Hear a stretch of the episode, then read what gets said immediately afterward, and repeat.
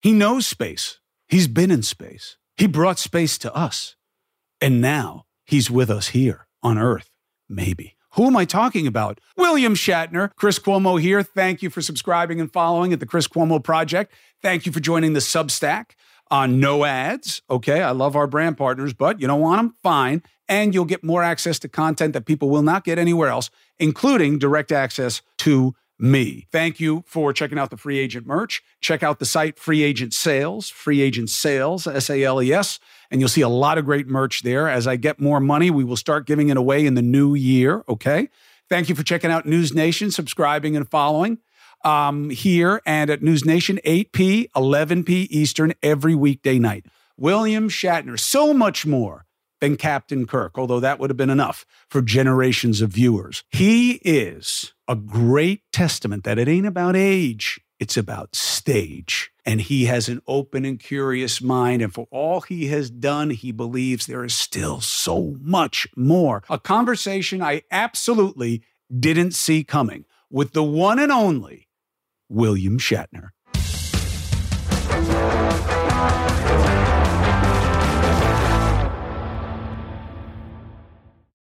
Support for the Chris Cuomo Project comes from AG1. Listen, my brothers and sisters, you know that I take my health seriously, right? I'm an aging athlete, I'm dealing with long COVID. That's why AG1 is a big part of my game, and I have been taking it for many years. Why? Because it's one and done. I don't have to worry about the combinations. I don't have to worry about the price the same way. It's so much less expensive than taking all these things separately. And it's the deliverability. It's just a scoop and a glass of warm water for me, but you can put a scoop of it in whatever you want. And boop, down the hatch, and that's that. People ask me all the time, AG1, do you really take it? Yeah, it's all over my house. And I've been drinking it for a long time, and I think it works. I have partnered with AG1 for so long because they make a high quality product that I trust to have as part of my routine every day. So, you want to replace whatever you're doing now? Start AG1. Try AG1 and get a free one year supply of vitamin D3K2 and five free AG1 travel packs with your first subscription at drinkag1.com slash CCP. That's drinkag1.com slash CCP. Check it out. William Shatner. So, first thing I want to ask you is we are in a climate now where there is an obsession with judging people uh, as a function of age. This guy's too old. This guy's too old. You are doing amazing things. You are on your game. You're witty. You're with it. What is your secret and what do you believe about age? Well, of course, I'm asked about that. And on one hand, it's a little embarrassing. Hey, no, I'm the oldest person. I, I, I ran the fastest mile. Uh, uh, I'm the oldest man to run the fastest. No, it's just uh, to be applauded. People, and uh, here he is. Uh, he's 92, and applause. It's embarrassing. I mean, I, I want to look like you. You look better than me. Are you kidding me? You're William Shatner. You're a little dark there. That's why. That's why I look good. That's the secret. well, I'm in the sunlight here. Um, the secret age. I tell you, I'd love to say I've, I've invented a pill, and but what I think it boils down to is the luck of not having a debilitating uh, disease or accident, that your health, the dynamo within you, the life force continues. You see it wane in people. You can see it happening. And then the question becomes for people like me who, who feel the life force and feel like, when do you know you're dying? What are the symptoms of death? Does longevity run in your family? Does everybody live a long time? Well, uh, I guess it depends what you mean by long. My sister just recently died, and she was 95. Wow. That's First of all, sorry for your loss, but that is a remarkable run, 95 years of age. Remarkable loss. And the question that, I'm, that I ask myself quite frequently and I think the older you get, the more frequently you ask the question is, Am I dying? Like you may have a bad night, you know, something got caught in your throat, you didn't, something you ate, how many times have we talked to people, talked about people who said, uh, you know, you just he walked into the room, lay down, and he died. There was no message, "Am I dying?" Because you're not dead if you're saying I'm dying. So the the not only is the boundless mystery what happens after death, what happens in that moment of death. And you're thinking about that a little bit. And if you catch COVID, which I did uh, a while ago, I mean, uh, you know, it could be bad. It wasn't that bad for me, but bad enough to say, "Gee whiz." So I'm in my 50s, and when I like walk downstairs, I'll be like, "Oh, I better be careful. My dodgy knee is a little off today." So you're saying for you, it's when you feel that you say, "Ooh, am I dying?" right. Well, is this the day? As it started, as the disease started in my knee, and it's going to work itself up to my lungs. Yeah, uh, but of course, we know that that the, the joint in your knee is, is one of the weakest in the human body, and everybody got one. And just uh, you know, use heat, use cold, get an operation, get an injection. There's many the many avenues open to you. Am I dying? I don't know whether you have an avenue. and then, of course, the answer to that question is no, you're not dying because you you you're able to ask the question. Am I dying? No, you're not. You asked the questions. You're not dying. If you can't answer ask the question, you're dying, but nobody knows. Do you surround yourself uh, with younger people? Has that been one of the keys to keeping yourself young and vital and active? No, I don't consciously do that. I'm still riding horses, although my dodgy knee, to mount up, I need a mounting block now. That's a like little ladder. And so instead of getting up from the ground and putting your foot in the stirrup and, and with the strength of your of your left uh, th- thigh, uh, can't do that. So I get on a mounting block, which a lot of people do. They say, "Well, it's it's better for the horse," but but in fact, no, the, that question of age and dying becomes more and more enveloping. Well, then let's talk about living, brother. Um, what do you think was the thing you've enjoyed most? What is the most enjoyable thing for you about living in the first place? What do you love the most? Wine, women, laughter, family? What does it?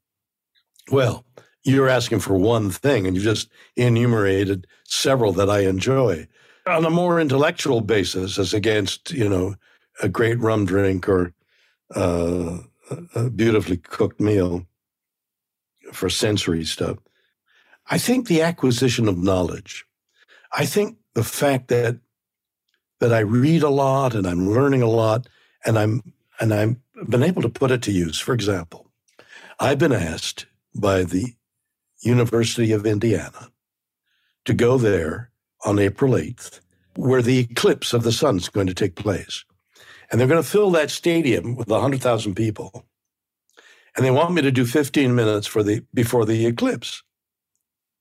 I thought, well, that, that's about as challenging an effort. I, am going to accept the challenge. And so I said, yeah, I'll do 15 minutes. How do you do, how do you precede an eclipse? which is one of the juicy questions. So, as a result of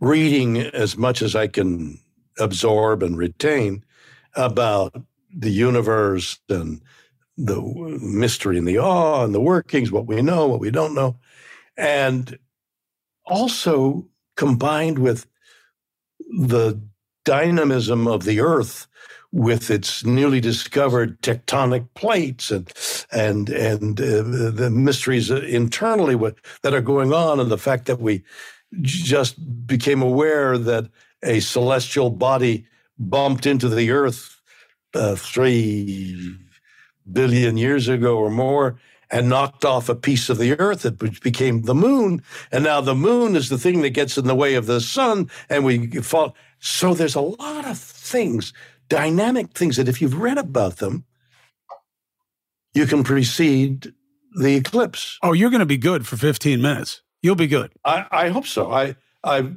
I've written it. Uh, I want to get the music department involved, all with no rehearsal because I'm working the day before. In any case, what I'm saying is knowing what I know about the earth and about the universe, as little as I know, as incomprehensibly little as I know, it's a thrill to acquire that knowledge and then use it uh, preceding an eclipse. I think curiosity is key um, to vitality, not just in terms of uh, duration with age, but stage as well. Uh, people get frozen in uh, aspects of their lives, dynamics of their lives, periods.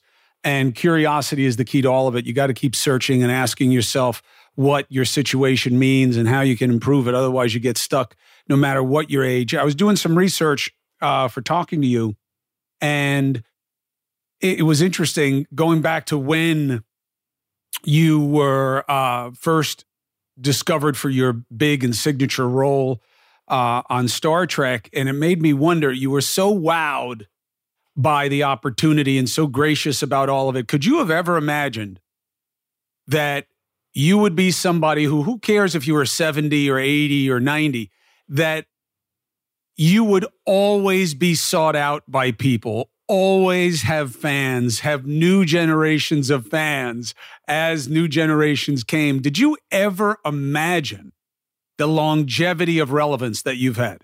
Of course not. But you asked me, like, what is what uh, gave, gives me satisfaction? Just recently, I was walking along the street with my daughter going to dinner, and somebody in a truck waved, "Hey, Bill, we love you, man." Uh, oh, that's great. And of course, I don't usually walk to dinner with my my daughter, so she doesn't know that that happens quite frequently. She said, "My God, somebody just waved at you." So then, the, with the rest of the family, joined us. We had dinner, and everybody's leaving, and I'm walking away uh, now with my one of my daughters, uh, that same daughter, and again, so hey, Bill, we love you, and she says, "Imagine walking along the street and people wave at you and tell you that they love you." I thought, you know, uh, because that's been happening a long time, so I kind of think, "Yeah, great, thanks, man." But it's true. Imagine going through life and people going, hey, we love you. Do you ever ask why? The other day, I said, Do you really mean it? Which is a form of asking why. They never gave me a satisfactory answer. I think I'll go about and, and look into that. Why, why do you love me? Let me count the ways. but I just mean as a point of personal reflection. I mean, in my own family, you have three generations of fans. My mother uh, sends her regards. She's got you, but not by much. Um, and her remark was, Oh, yes, he looks wonderful. Ask him what he uses. So that was my mom. Um, my wife and I, uh, my wife was a Trekkie. I was not growing up. Uh, but I always appreciated you, and and you just won me over in your later uh, comedic moments. And when you started doing even Priceline, I just I found you so organically hilarious, and I love humor. So you got me. And now my kids, when you went up in space, yeah. my son was like, "So that's really cool. So that guy's like a real space captain." I said, "No, he's not a real space captain." Well, no, but I mean, like he was Captain Kirk and now he's going to space. I said, no, he wasn't Captain Kirk. He played Captain Kirk and he is riding to space. He's not piloting the aircraft. Are you jealous of his admiration of me? You know, I wasn't as jealous as I wanted to take you down. I think would be more accurate. I just I wanted to diminish you. But you're mildly d- d- dissembling him. You're mildly uh, uh, uh, saying, "Why do you idolize that guy?" Yeah, yeah, you're right. Now that I think about it, it bothered me. It bothered me that you represented things to my son that I don't. He was admiring me and not you. Yeah, yeah. But you're entirely admirable. I, mean, I don't feel it now, especially after you took time to make this point. Mike Tyson and I have become acquainted over the years he's, he's an incredible individual. He's an extraordinary man to talk to. I don't know whether you have or not. And I haven't asked him this question, but one time I will, unless you get to him before. And that is when you got knocked down, because he never got knocked down, when you got knocked down, well, did you feel ashamed? Did you feel embarrassed? Did you feel anger? What, I never got him got to ask him that because what an interesting uh, journey that would take you, uh, uh, uh, conversational journey that would take you to find out the what he really felt because he's so honest about his feelings. Did you see his one man show? No, I heard about it. Oh my! You have to get a recording of it. Uh, if you want, I'll find it and I'll send it to you. I'm, I'm burdening you with that task. Done, done. I've never examined any character who has created a change, whether it's just a different side of himself or a development or whatever. But I knew him in the beginning. My father was friends with Cus D'Amato, who was his trainer. And I went and saw him train in Catskill with my father. Yeah, yeah. And we watched his first 11 fights, which lasted about 11 minutes. And he was quiet and always described as a little unstable, not the not the uh, sharpest tool, uh, emotionally undeveloped, and to go from that to this kind of like philosopher that he is now with how he speaks about things and what he knows and the context for things has really been extraordinary. And I remember when Buster Douglas caught him with that left hook. Yeah, yeah. And I would love to hear his answer to that because I bet you it could be something as surprising as relief because he hadn't been training. He was way out over his skis. His life was Yeah. out of control. Oh, he of didn't that. take Buster Douglas seriously. He didn't even really want the fight. He got caught with a punch out of nowhere um, against a much lesser fighter. And I wonder if he felt relief because It's an interesting question to get him to, uh, to talk about. it had been coming so long. Yeah, I'd love to. We've been we've been dancing with each other trying to uh, get him on. He's very in demand, you know, in this podcast case space. Everybody wants him. I, he does that. He did or did a podcast, and I was I did it, but I more or less interviewed him rather than him interviewing me because I was so overwhelmed with curiosity. But you do that. I've interviewed you uh, here and on CNN, and you ask a lot of questions for a guest. Well, it's part of the curiosity. It's a, the it's the continuity of the conversation. I mean, what's the point of you saying, "Well, what was the best thing you ever did?" and what did you do it? You know, as against, "Well, what did you do?" and well, how did you? So, apropos of Mike, I said to him, "I've never been in a fight as an adult. What's it like?" And he went, "You've never been in a fight." Like astonishment Yeah. that an adult has never punched anybody else out. Have you? Yes. More than once. Many. Did you win? Sometimes.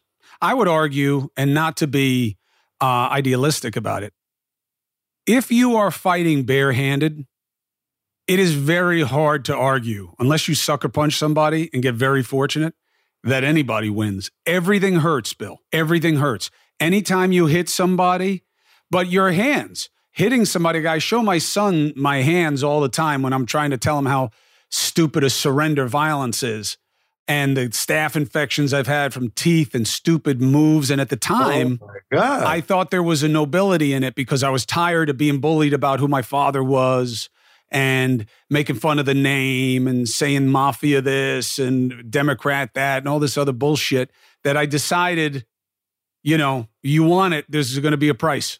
And so I started uh, getting into stupid fights and it lasted a long time. yeah, but if I were reading you from your interviews and watching you uh, uh, on television, I would surmise that you're aggressive.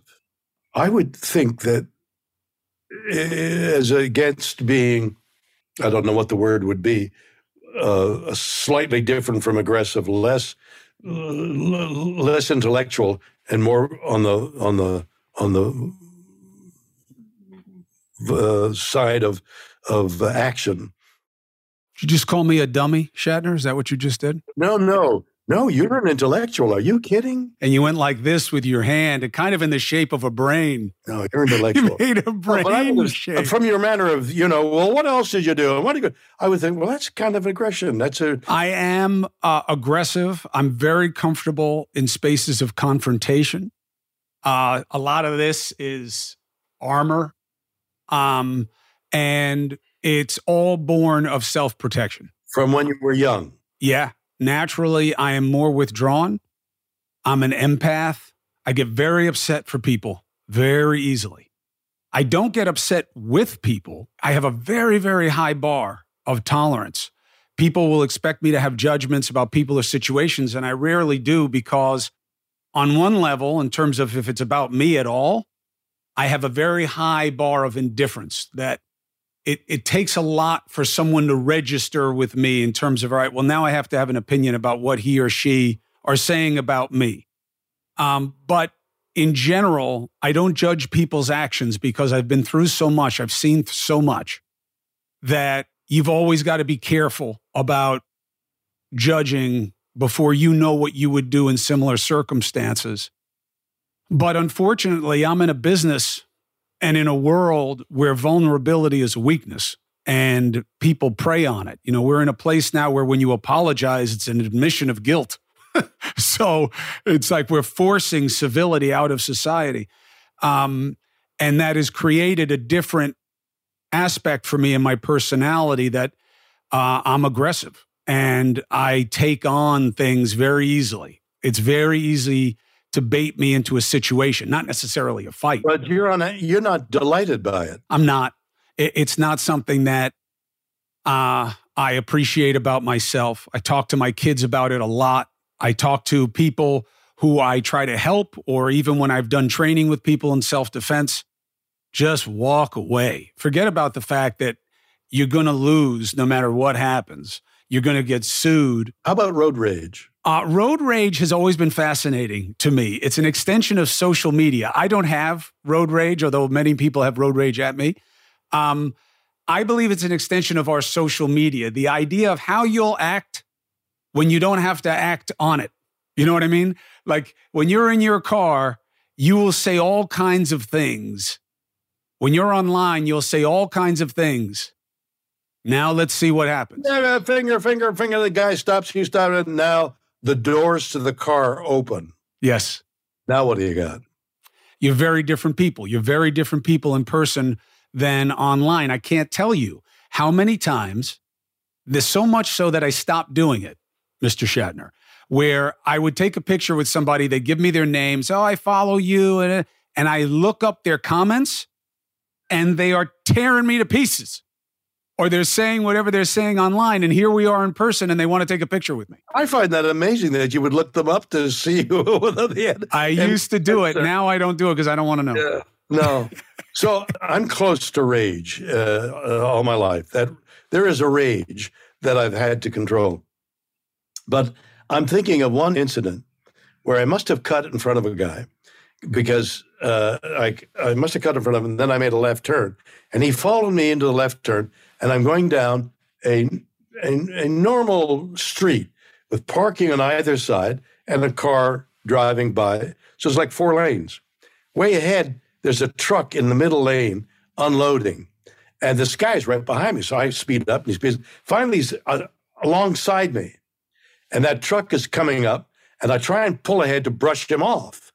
Whereas he pulls ahead of me, pulls in front, stops, and now he's getting out of the car and he's about 25.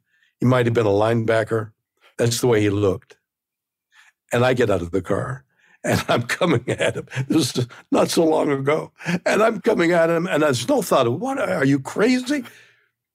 And he stops and, and he says, Shatner, I, I, I'm your.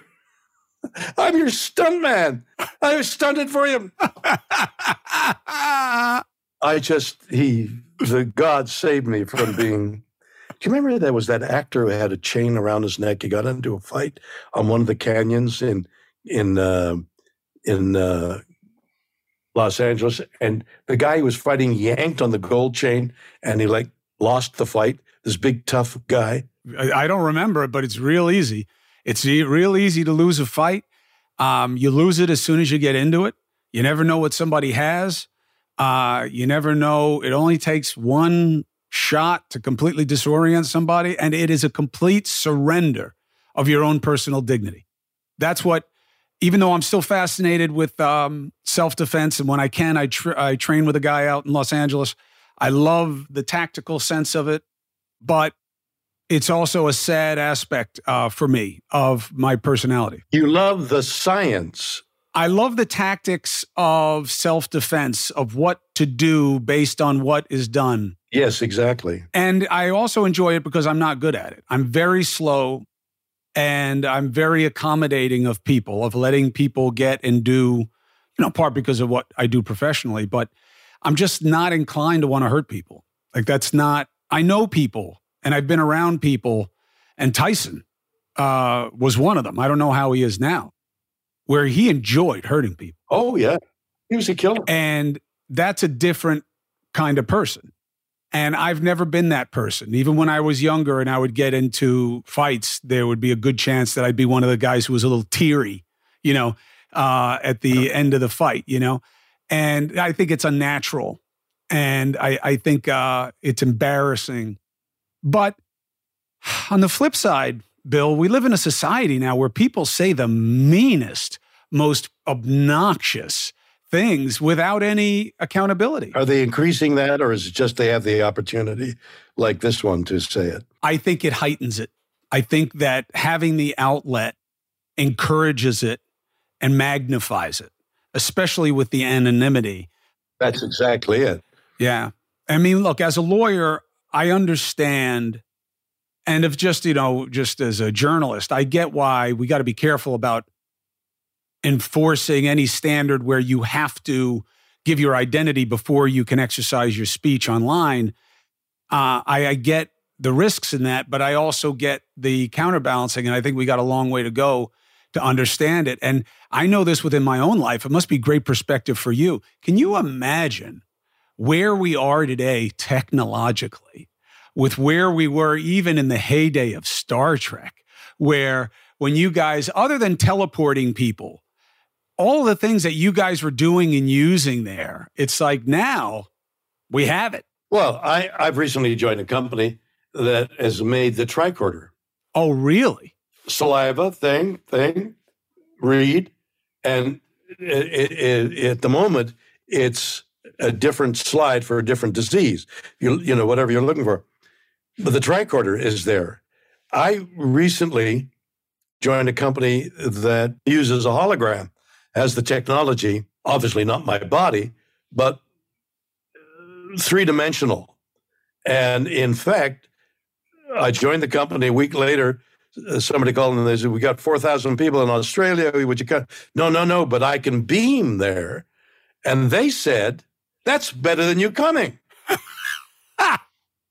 and, and, so these things that we only uh, thought about, only imagined, are all around us. There, it, it, it's it's all around us. Support for the Chris Cuomo Project comes from Cozy Earth. Let me tell you. Bedding matters. And this isn't just me telling you this. In a recent survey, seven out of 10 parents said that they get an average of three hours of sleep a night in the baby's first year. Hello, Greg. Now, mommies need quality sleep, and bedding will matter. There are other variables, but here's one that you can control, okay? When we made the switch to Cozy Earth, I noticed the difference. I did not know that fabric or textiles could really be temperature sensitive, meaning if it's cold, they keep you warm. If it's warm, they can kind of cool you off. I did not know that. I know it now because I have Cozy Earth, okay? So, this Mother's Day, why don't you treat the mamas in your life to the luxury they deserve with Cozy Earth bedding and sleepwear and prioritize her self care and sleep health? Doesn't she deserve it? Hmm? Don't forget, use my promo code Chris at checkout and you get 35% off at cozyearth.com. Okay? When you place your order, select podcast in the survey and select my show in the drop down, and that will make me very happy. Support for the Chris Cuomo Project comes from AG1. Listen, my brothers and sisters, you know that I take my health seriously, right? I'm an aging athlete, I'm dealing with long COVID. That's why AG1 is a big part of my game, and I have been taking it for many years. Why? Because it's one and done. I don't have to worry about the combinations. I don't have to worry about the price the same way. It's so much less expensive than taking all these things separately. And it's the deliverability. It's just a scoop in a glass of warm water for me, but you can put a scoop of it in whatever you want. And boop, down the hatch, and that's that. People ask me all the time, AG1, do you really take it? Yeah, it's all over my house. And I've been drinking it for a long time, and I think it works. I have partnered with AG1 for so long because they make a high quality product that I trust to have as part of my routine every day. So, you want to replace whatever you're doing now? Start AG1. Try AG1 and get a free one year supply of vitamin D3, K2, and five free AG1 travel packs with your first subscription at drinkag1.com slash CCP. That's drinkag1.com slash CCP. Check it out. And it has the possibility of drowning us. Yeah, and it's interesting. It's a riddle. How do you explain how technologically we're advancing so rapidly, and yet, in terms of civility, we seem to be regressing? I hate to think, and yet I don't want to use that as an excuse of basic human nature.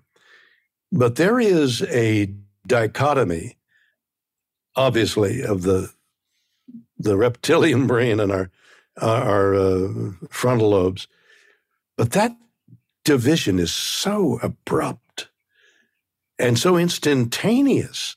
You can go from being this intellectual to being the reptile um, in an instant, and that's human nature. How do we teach morality to a computer when we don't know how to teach morality to our children. Mm-hmm. I, look, and this is something as a parent, and again, as an observer of human behavior and a witness to history, has become more and more confounding. I have to tell you something, and I know this hits home particularly uh, to you. I never thought that I would see in America Jewish people afraid for being Jewish. I never thought I would see that here um, growing up in New York, you know, the family that I choose, people who married into my family, my nieces, you know, Jewish people all over. My my father's good counsel was a Lubavitcher Rebbe. He was like a godfather to me. I was a Shabbos goy. All these things, and now to see Jewish people saying to me, "Should I change my kid's name?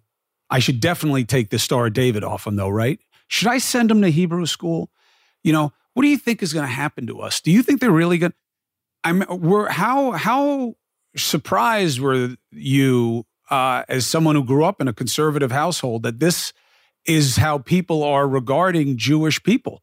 My preference, my choice to think of it is that it's like some other cause in the world where the young people are Vietnam how, how many people turned against the country? Turned, I mean, there, there was bedlam in the universities, shootings in the universities. And you thought, my God, the country's, the country's ruined. The country, and it comes back the, the uh, heavy weight of custom stops all these things eventually. Uh, and, and things simmer down back into the middle.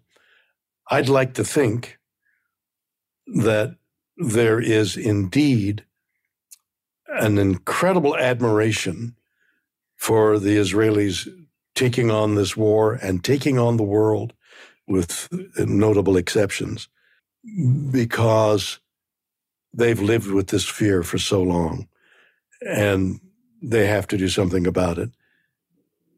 I think when it's over, things will, like everybody's forgotten about the turmoil on, on the campuses in Vietnam. I think this will blow over eventually. Well, I hope it actually is a cause for change. I mean, the campuses have been targets of speculation about what's happening there for a long time, and to see their best and brightest, their presidents, just whiff on obvious questions the only explanation I have, which nobody really wants to agree with, and I think it's because it's not PC, is I do wonder if to the communities that are outraged, the populations who are outraged or that are outraged, I wonder if they see Jewish people, at least as they understand them here in America, to be graduated into whiteness, where, you know, doesn't matter that Shatner's Jewish, he's a white guy who's successful and empowered um, and not a minority anymore. Jews are not minorities in America. They're white people who are in power. I don't get this white people thing. I never got this white people thing. Like Jews, Jews are advocating for uh, uh, other races to come in to overwhelm the white. Well, what are what are we? Aren't we white?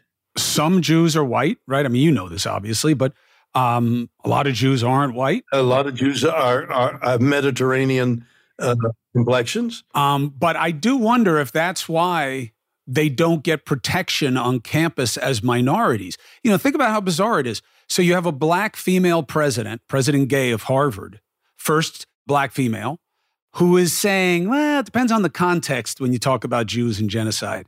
And behind her is the provost and the head of the Harvard Corporation, who are both Jews.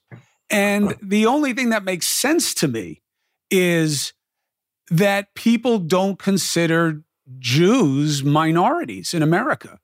And it was just really baffling to me. It's baffling to me to watch this struggle going. I get being pro, you know, uh, Palestinian in terms of wanting to see the suffering to stop. I, I think that's an obvious and natural instinct.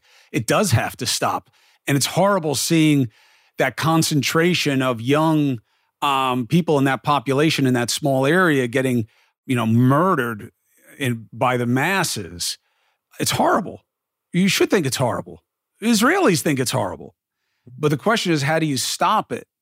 And what happens after there's a ceasefire? And how do you negotiate peace with a terror organization? And how does Israel do what the people want when the head of their government, Bibi Netanyahu, is out of step with his own people and doesn't really want a two state solution? Like, I see all this nuance, and we're not in an age of nuance. We're in an age of just in your face heavy emotion, heavy feel, light fact. On the other hand, you could also say that these pust- pustules of of emotion, pustules of of ugliness have burst. And in some cases, when pustules burst because of disease, you're on your way to healing. And is it possible that all this emotion, I'd rather say emotion than hatred, is all part of, oh, look, we got something to be excited about, as was all these other demonstrations. And the truth of the matter will, and, and the, the humanity of the matter will evolve, but it is going to take, take a while now. Bill Shatner, colon, we need to pop the zit of xenophobia. Too long? No, perfect. Hmm. My producer is staring at me with angry eyes because I haven't yet said how much he enjoys your music. Shatner Claus. Oh my God. Come on. Shatner Claus went number one. Has been. Has been. Great album. Ben Folds guided that album. I've got a new album coming out. Is it rap? Yeah, involving, it's for children from six to 12 involving the concept of how intertwined not only people but all of nature is. We we come in that primordial soup. We came from those cells that instead of eating each other absorbed each other and became uh, more and more complex. So we everything alive on earth come from the same place.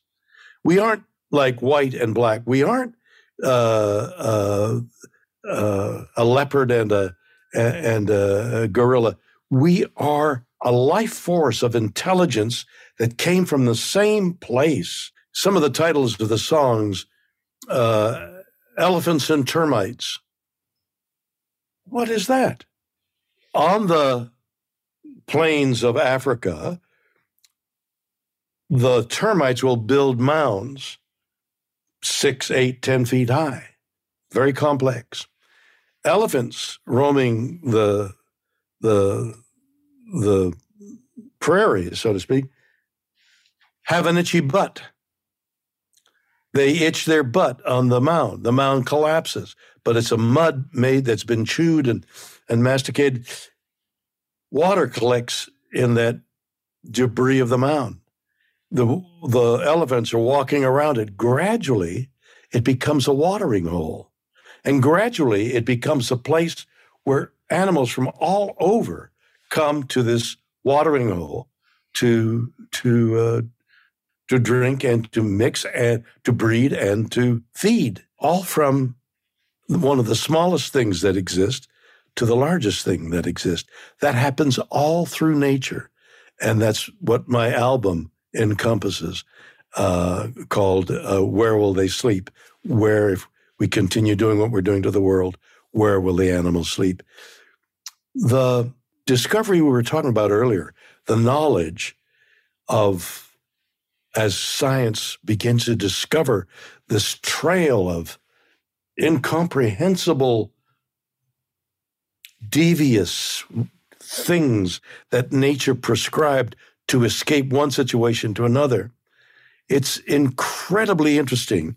And it's one of the things when you were asking me what I uh, what thrills me, that thrills me. My my ability to comprehend it and to acquire it thrills me. So I am able to tell people like you or my kids, look what I've just read. I've just read X, Y, and Z.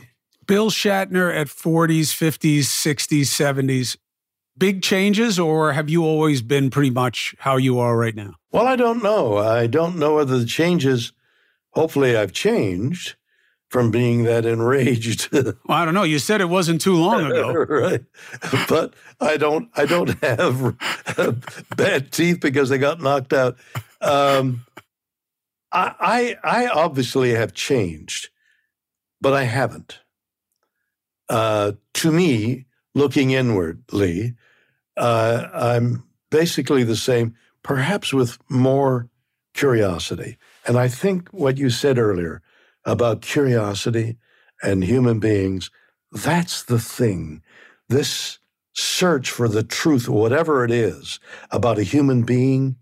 I can't think of his name. The, the great heavyweight champion uh, became a preacher, uh, retiring. Foreman? Foreman, uh, George Foreman. Uh, so I got to know George Foreman. We did a show together, and I got into the ring with him.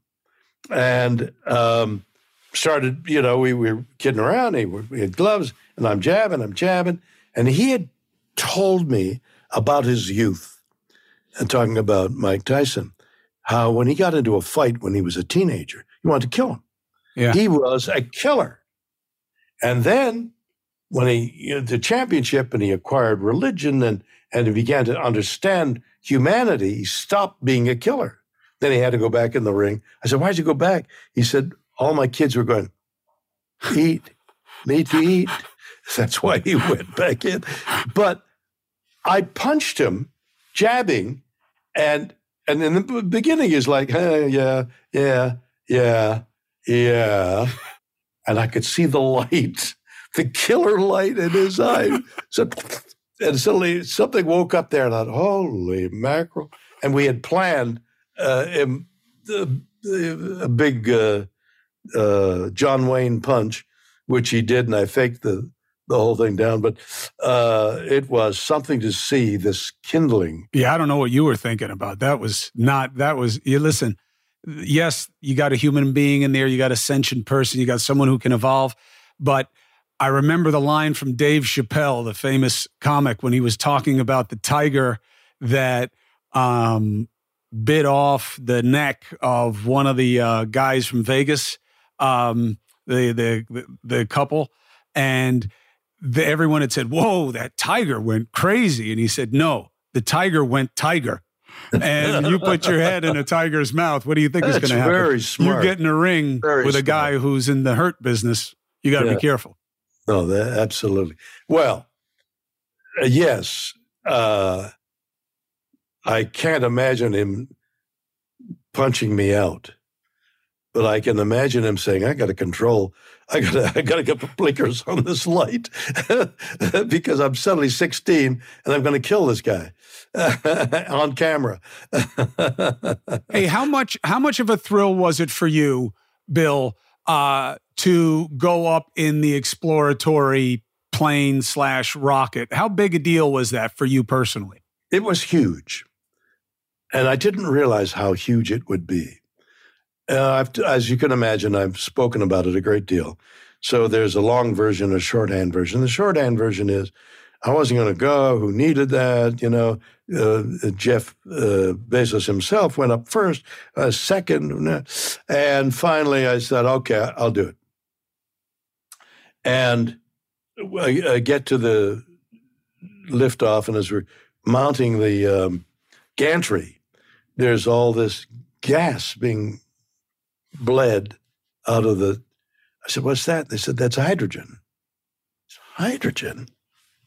I mean, I've been brought up on those uh, documentaries about the the Zeppelins and the, yeah. the, the Hindenburg, and the Hindenburg uh, sparked from static electricity to some hydrogen that was burning, and then you remember all the the oh the the humanity of it all, and little dark figures running, and I'm thinking, my God, I'm getting it. So there was a there was this apprehension, and then on the countdown, the guy said T minus 17. Hold on, there's an anomaly. There's an anomaly. What? And okay, we're okay. And then uh, about five seconds before uh, liftoff, he said, "All right, we're taking the the um, the the the gantry. We're we're dragging the gantry back now. Anybody who wants to get off should get off now. And I thought, I'm going to go. No, I can't go. so what I the what I experienced up there in shorthand was I saw again with as much drama as there was the beauty of the earth and the rapidity with which extinction is going on, and how extinction carries with it a great deal of sadness because things that existed no longer exist, and we didn't know they existed. It took three and a half billion years for it to evolve, whether it was a cricket or a Jaguar, it evolved and became a life form and was able to sustain itself in this life. And it's gone. And we didn't know it was there. Bad enough. Oh, yeah, the, the elephants, there's thousand elephants left, and they're going to go by the time your child grows up. That's imponderably sad. But not to know they existed in the first place adds a measure of tragedy. And that's what I'm doing. Do you take heart in the fact that there's a renewed curiosity about what has been seen in the air around us and what can be identified and what can't and what the government knows beyond the conspiracy of the search for flying saucers and little green men, but that there's a real push in legitimate domains for transparency and to know what the government knows and how are we looking and how are we studying? Uh, does that give you hope?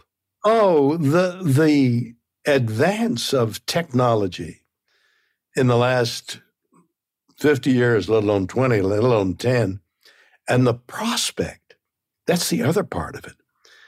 What they're doing, they're on the cusp of finding so many things, new things, molecular uh, computers. I mean, esoteric discoveries that we, we have no idea yet, except they're in the in the labs.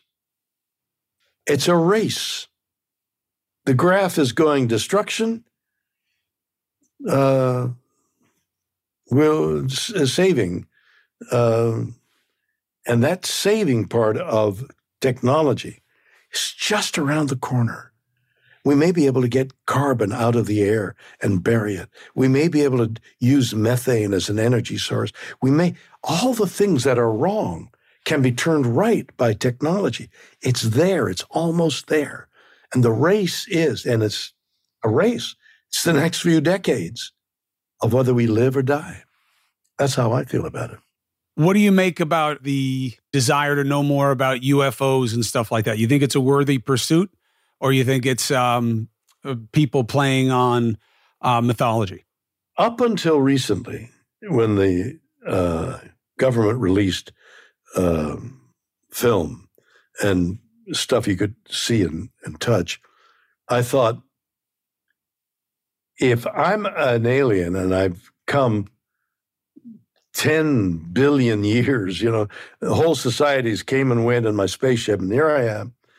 And and I'm just going to hover around and look and oh, I'm not really here. Is grotesque. But recently, we've been shown film that we can't explain, and there is a phenomena. I'm trying to think of the word, um, in which uh, nature, like in the ocean, different heat levels, currents of heat, will affect sound so that whales can be heard 3,000 miles.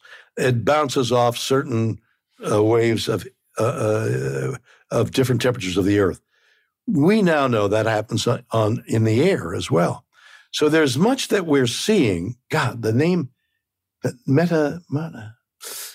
So that we're seeing visions of things that happen in nature. Uh, the, the most uh, recognizable one is an oasis in the desert. So you see an oasis and it's not there. And that's a, that's a projection of, tech, of something thousands of miles away hitting a, uh, a hot air stream and reflecting onto Earth. And we think it's there, but it's not there the word is coming to me, but it's not hasn't come to me. Well, you let me know when you have it. But I mean, look, that is the the idea of you know sound channels and what that informs us about the ability to go through space and time, um, and that people could have you know not people, but whatever other life could have sent probes the same way we're sending out probes, and they're around, or maybe it's just Iran or China sending stuff around. When you use the word time, you're using a word that is infinitely adjustable. We don't know what time is.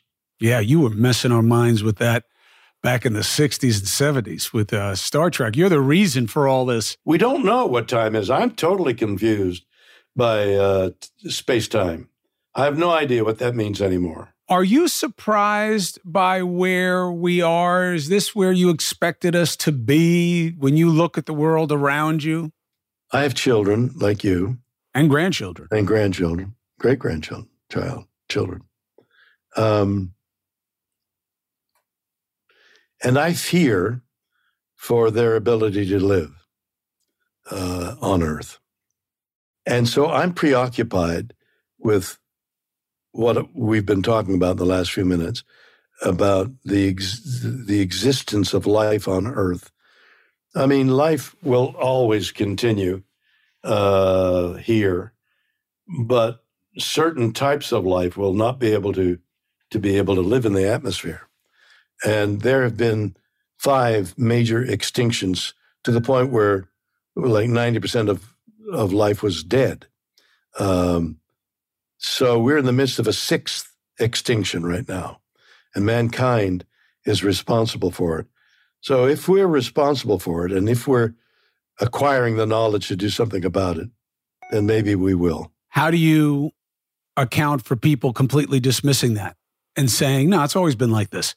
Uh, and yeah, maybe we're contributing a little bit, but it's like infinitesimal over the course of time. And these are just the cycles we've always had. I'm not buying an electric car. Uh, exactly. I've received mail to that point. And I think, are they crazy? I, I mean, it's wish fulfillment. No, nothing's happening. We're okay. That's kicking the can down the road. That's like, I can't pay the mortgage. Let's go to the movies. Um, it's it's inexplicable to me with everything that's going around. There were some years back there when some scientists said, "Well, no, it's just a cycle, and it's uh, you know the Earth is wobbling and the sun is emitting more heat or whatever it is. No, it's not. We now know that it's it's going to happen and very rapidly. Do you believe in the value of looking back on choices and thinking about what you should have done different and what you regret, or do you not believe in the value of that? I don't believe in regret. I mean, I don't know whether the word believe is uh, is applicable, but I don't believe. I don't think there's you, you you should apply. I don't think you should think in terms of regret, and the reason for that is, you come to a split in the road, and there's you go to the left or go to the right, and you say I'm going to the left. You've made a decision, and the first step you take going left, you're already in different circumstances. And should you say to yourself, "Oh," I regret not turning right, it's implausible because you've already acquired the left hand, the choice of going left. Now you know more than you did before you had a choice. Now, if you wish to go right, change your mind, that's something else. But you can't regret a decision you made when you only had a certain amount of knowledge. You can't regret not going to a that school and this school when you hadn't had the the, and I'm picking up school because kids choosing colleges, you don't know what that school is like until you go there, until you, and then when you say, oh, I should have gone to the other school, you can't regret it. It's because you've got new knowledge. That's why I think it's spurious to, to, to regret. You've got to do something. What is your big dream that you want to make sure you fulfill? Where do you want to go? Who do you want to meet? What do you want to do? What do you want to see? everything. I'm so bummed that I'm my age and and uh, rationed to what I could discover and find out and talk to. I love talking to people. I love the meandering pathway of a conversation which leads us nowhere but to exciting information about that that individual or or what that individual does. I want to do it all and it just and I'm trying hard slowing down. Need a gulp of water every so often. Are you obsessive about your health and fitness? Do you have like a routine and all that stuff or no? No, in fact, uh, the very opposite. I've been so healthy all my life that a- anything untoward happening to me isn't going, there isn't going to be a health issue. I'm too healthy. That's my fabrication. You think it's genes or from coming from Canada, or what do you think it is? I think that inadvertently, I lived a, a healthy life. I, I, I, I didn't do drugs, uh, but I, but perhaps the most important thing is luck, and that luck is I never had a fatal, almost fatal accident, disease as I said earlier, my life force is still there. And you meet people of any age who's, you know, they're broken. They're, they they lost their job on television, and they're and they're broken. And the, but given the circumstances, that spirit will arise. You just have to call upon it. Sounds like me. That's what I'm hoping happens. it, it, it, it will happen. You're too you're too you're living the life too emphatically not to go back. You know, I went through, uh, you know, so much of the, and you know this, and I've heard you speak to this before. So much of the greatest wisdom is like so hallmark, you know, right off the card, been stated a million different ways, a million different times. But I, I do remember having a uh, almost a hysterical laughing fit when I was talking to somebody on my in where I live. I was walking. I got into walking because like nobody wanted me around because I was like you know like a black cloud. So I was like walking a lot. I'd walk three, four, five, six miles, and I'm walking and I passed this like same lady all the time who was like just flying. You know, she was one of those speed walkers. And she was always looking at me, and half the time I had a cigar, you know, and had on. So I stopped her once. Oh no, she was stopped. And I stopped her and she's like, Boy, are you going through it? She, I've never said hello to her, you know, just a oh, wave, just a wave, you know. And she stopped and I kind of stopped. I said, Hey, how are we doing today, Speedy? And she just looked at me and she was like, Boy, are you going through it? And I said, Going through what? And she said, Oh, I see it on your face every time you're out here. She's like, Hey, it happened. It's over. And now you're going to go on. You'll appreciate it a little more. Not who knows, but enough already with the puss. And I didn't even know this lady. So uh-huh. that was it. I just, uh, I kept walking. I started laughing my ass off about oh, how, at the end of the day, you know, you know this many times. You, you are a spectacular journalist. You are a, a real personality. You deserve uh, to be up there as you are now, as you're coming back now. And uh, I have nothing but great admiration for you. To to be in front of America, in front of the whole world, this masterful, you were king. You were the best on, on that on that thing. And if anybody was was uh, impenetrable, it would have been you. And then everyone thought, "Oh my God, if it can happen to him, can happen to That was the whole point. Was everybody was afraid of getting sick? I was afraid of getting sick, um, and I figured I might as well put it to some kind of value for people. And you know, just like everything else, I never appreciated uh, how much it meant to people, good, bad, and other, until I got fired and people started coming forward to say whatever it was, and I, I, I realized the relevancy to people and the usefulness to people after the fact, which is fine. But I wouldn't do anything differently. I know that much. Oh, the, the, you, you were caught in a web that uh, it, it, didn't apply to your abilities and your and your intelligence and your Look, I think the easiest way to deal with it is it happened. And the less I think, you know, because I spent so much of my time, Bill, trying to figure it out and rationalize and argue or whatever. The past is a past. You learn what you can, you move on, you keep going. I got a lot, you know, and you got you got plenty of things to keep you. If there had been a logic to what happened. Nah, it doesn't work that way. It's it's almost like chemical chain reaction. But listen, you were good to me when I was at CNN. You're good to me now. Uh, I love what you're doing. I love what you are about. I'm a huge fan uh, of yours, and I'm always available to help with whatever you're motivating. You got a platform with me. You look great. You sound great. Thank you for being with us. Thank you. Pleasure to being with you, and thank you for asking me. Take care.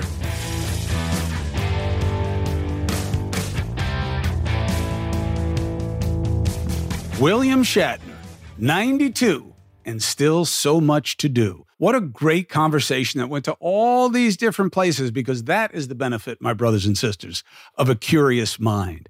What will Shatner do next? I can't wait to see. Thank you for subscribing, following. Thank you for being part of the Substack. Shatner's in there. No, he isn't, but he might be. So you'll get no ads. You'll get more access to me and content you're not going to get anywhere else. Check out the free agent gear. Shatner's a free agent. He's got the gear. No, he doesn't, but I'll send him some. And thank you for watching on News Nation, 8 and 11 p. Eastern, every weekday night. Let's get after it.